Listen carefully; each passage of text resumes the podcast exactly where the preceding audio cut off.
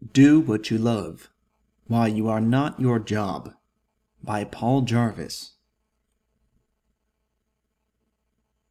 If we believe that personal fulfillment is really the ultimate purpose of labor, then why do we expect to do all the other jobs that are not so existentially fulfilling? Miya Tokumitsu Even as someone who works for myself and makes a living off of creativity, it's not always fun. I'm not like those photos you see from Google image searches of people who work from home, stretching out while letting the rays of sunshine wash over my face. Most days I bust my ass designing websites that require lots of rounds of revisions with clients, and we may not see eye to eye. Or publication editors ask for revisions I don't always agree with. I butt heads with people that pay me, and some days I wouldn't work if I didn't have to, I sometimes miss out on doing things I want to do because I have to work. And I have it so easy because I work for myself doing something I mostly enjoy that I don't even have the right to complain. While I love doing what I do, it's still work.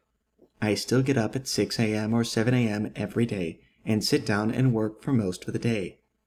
I don't wait to be inspired because it's a job, and I stop when the work is finished. I'm lucky to have this life, which is afforded to me because I live in the first world and grew up middle class. I don't have to stress about how I'll pay rent, afford health care, or wonder when we'll be able to buy groceries next. I completely see the hypocrisy and classist edification of me even talking about this subject.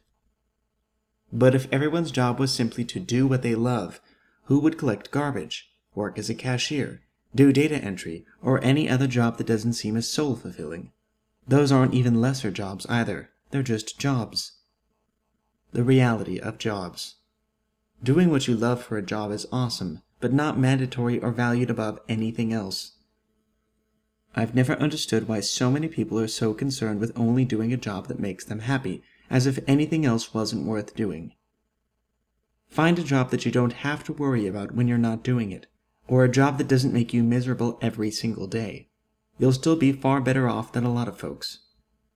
As I enjoy telling my wife, work is called work and not super happy fun time because it's often just tasks that need to be done.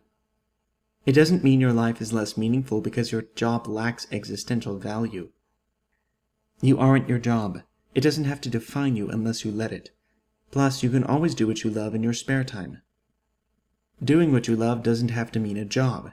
It can mean a hobby, a passion, or even simply spending time with the people you love the most. If you like something enough, you'll find the time to make it happen.